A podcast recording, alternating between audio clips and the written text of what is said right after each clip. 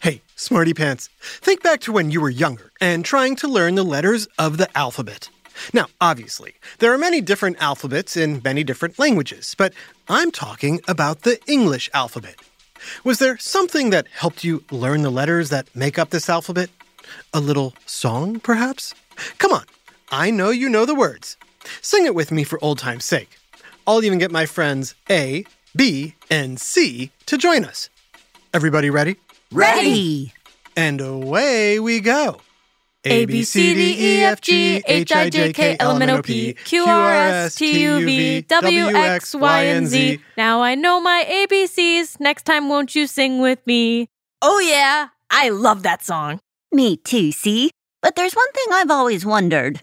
What's that, B?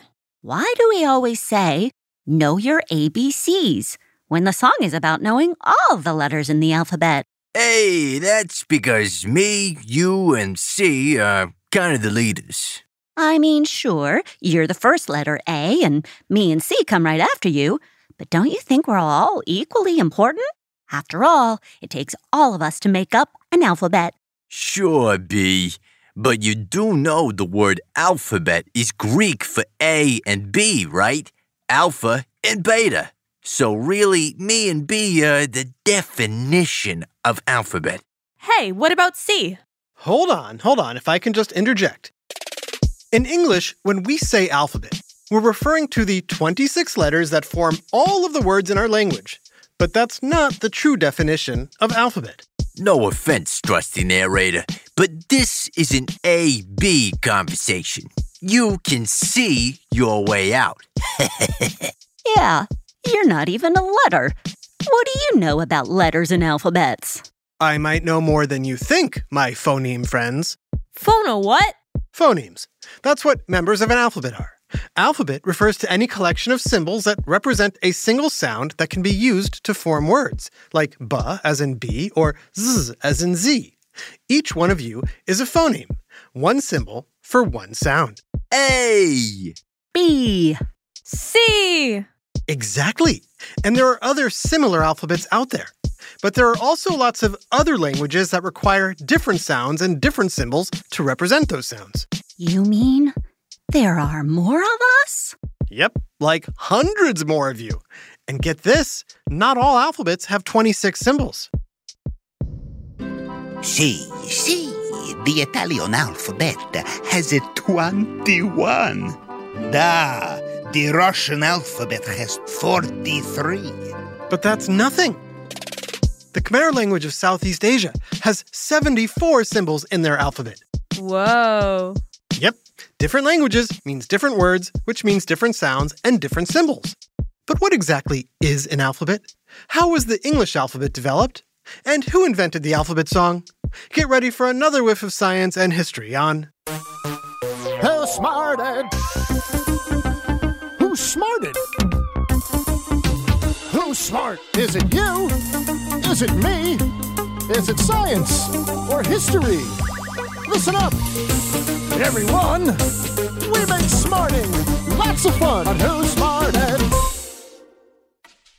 Let's start by taking another look and listen to the alphabet song.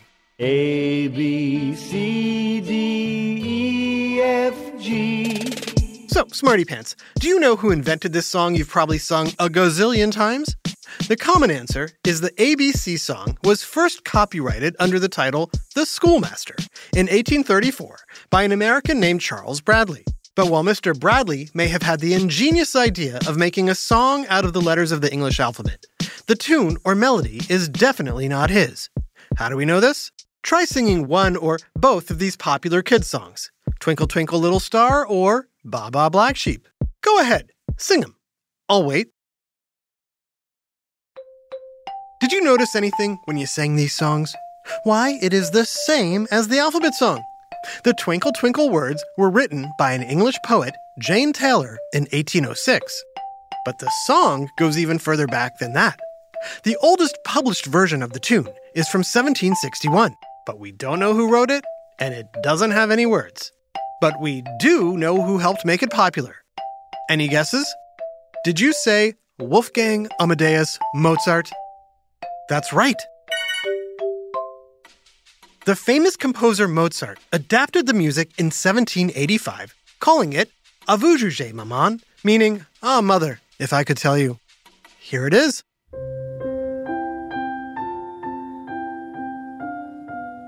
I think I'll just stick with calling it the ABC song. Good idea. When the ABC song first became popular, not many children went to school. That meant most people never learned to read or write. Over time, people realized the importance of reading and writing. So more and more children were taught the ABC song because putting things to music is a great way to help you remember things. Oh, yeah. I always use songs to remember things. What about other alphabets? Do they have songs too? Well, yes and no. To answer that, we need to first take a look at the two types of symbol collections known as orthographies. Our alphabet is just one example of an orthography. Hold on. Back up a second, trusty narrator. Where did orthographies come from? They came from, well, all over, and probably around the same time in history. Orthographies had to evolve as a means for emerging civilizations to communicate and share ideas among themselves.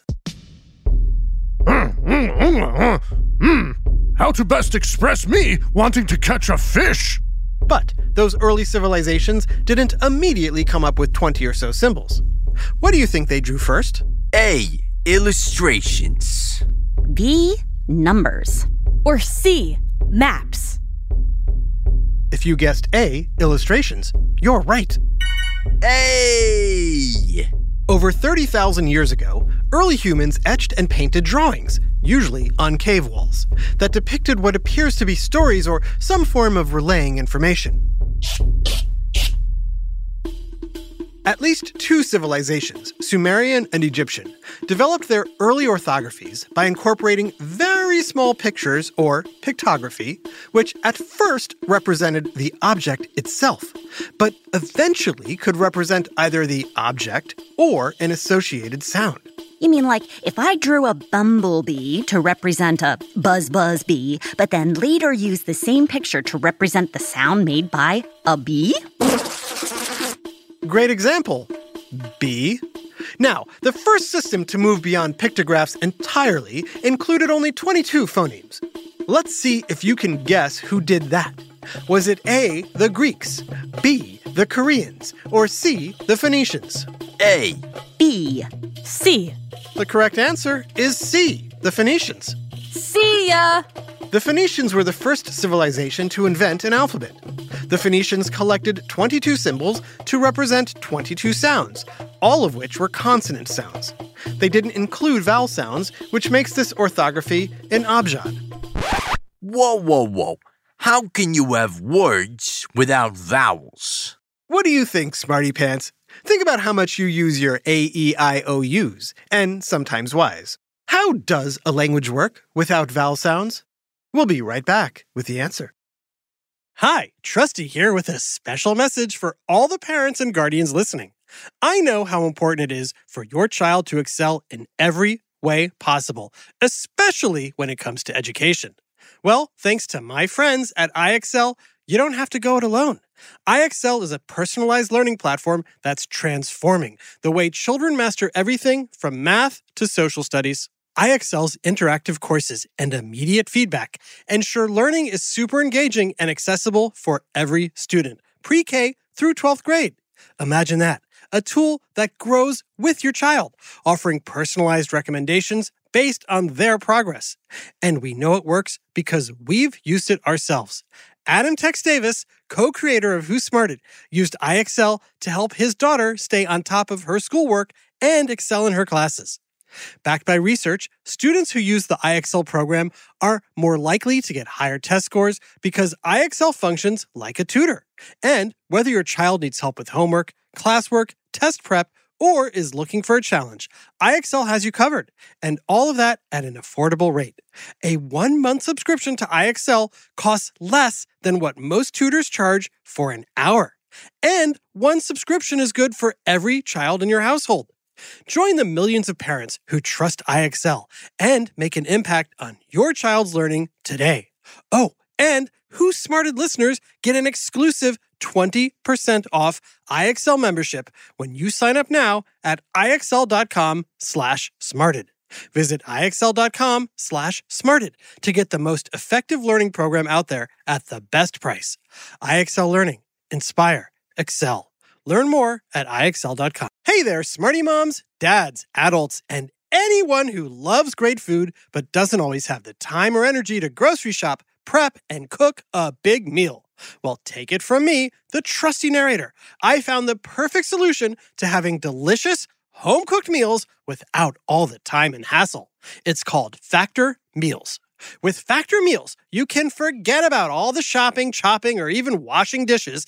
That's because Factor's fresh, never frozen meals arrive at your door ready to heat and eat in just two minutes. That's right. With Factor, you and your family are always just two minutes away from chowing down on chef crafted, dietitian approved, delicious gourmet meals. From Calorie Smart to Protein Plus to vegetarian to keto options, Factor has six menus guaranteed to meet your wellness goals. And with over 35 meal choices and 60 add ons weekly, your taste buds will never get bored. I personally started ordering Factor meals last month for those busy days when I want a tasty lunch or dinner that fills me up and crushes my nutrition goals, but I only have five minutes to cook it. And Factor 100% delivers on time, every time. So head on over to factormeals.com slash smarted50 and use code smarted50 to get 50% off your first box plus 20% off your next month. That's code SMARTED50 at factormeals.com slash SMARTED50 to get 50% off your first box plus 20% off your next month while your subscription is active. Hi, guys! I'm on the lookout for some brave, curious, and silly explorers to join me on an adventure. Well, let's put it this way. Have you ever wondered what it would be like to bounce, bounce, bounce along inside a giant bubble? How about a hike in a tropical jungle? Or what goes on in a top secret superhero lair? Watch out for flying octopus! Is this a yes, yes, yes? I'm Connie, Chief Adventurer at Armchair Adventures, a super fun and a little bit bonkers podcast for kids aged 6 to 10. Each episode is a brand new adventure, and you're invited. What makes it super special is that I've jam packed it full of sing and move along fun. You can listen wherever you get your podcasts. Where will your next armchair adventure take you? Now back to Who Smarted. I'm going to say a few words. See if you can tell what they have in common. Ready? Father, mother, brother, stir. Hmm. Did any of that make sense? I was saying father, mother, brother, sister, only without the vowels. Sounded pretty weird, right? Vowels are good. Vowels are our friend. Vowels cost money on Wheel of Fortune. But as it turns out, there are alphabets called abjads that don't include vowel sounds. Now, if you're used to speaking English, you're probably wondering How can that be? well, B, in languages that use abjads, vowels are still spoken, but they don't exist as visual symbols, so they're left out when it comes to writing words down. Wherever vowels are missing on the page, the reader has to contribute that knowledge. A few abjads are still used today, like Persian and Arabic, two totally different languages that use many of the same alphabet letters. So, how did the vowels like me make it in? Well, A, just as the Phoenicians based their system on one the Egyptians came up with, the Greeks then based their system on that of the Phoenicians, with some adjustments. Like the addition of vowels, like me, Alpha, the original first letter of the Greek alphabet. Yeah, yeah, yeah, that's all Greek to me. But Alpha's right. The Greeks added vowels to their alphabet, and that alphabet branched off in two separate directions. One, the Ionic system, stayed in Greece, where Alpha still has a place in the alphabet, while the other, Euboean, branched off with the Greeks who settled in Italy. That evolved into the Etruscan alphabet, which was adapted into the Latin alphabet, on which many of the world's languages are based, like French, Spanish, Czech, Dutch, Welsh, Polish, German, and English. So, English is based on that Latin alphabet? Yes, Latin. Semper fidelis. Veni vidi vici. Carpe diem. But that sounds nothing like English. Right. That's because as Latin made its way towards England, the people there combined Latin with the Futhorc language they were already using, and the result was early English. Alas, I am Thorn.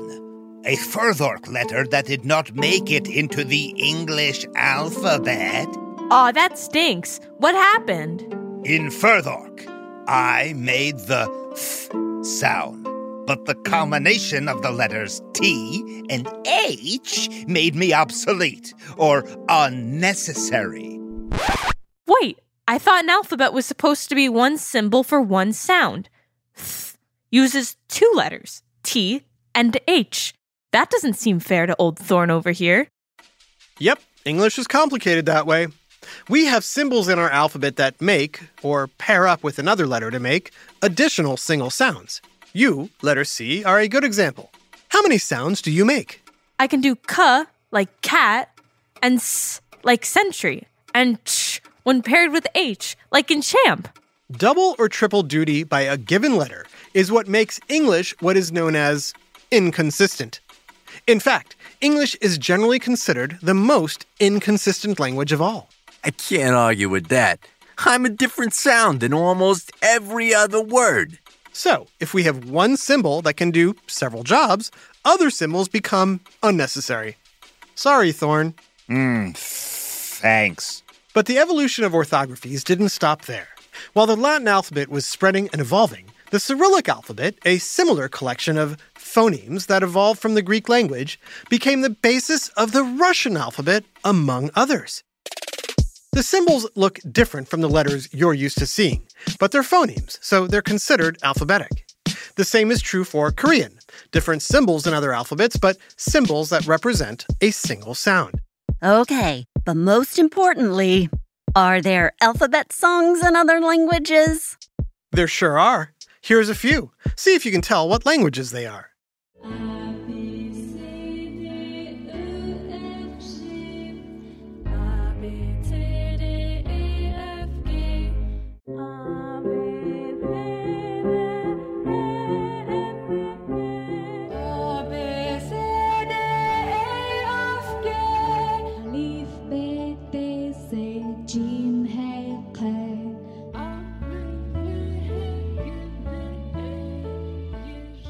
You just heard French, German, Spanish, Finnish, Arabic, and Ukrainian.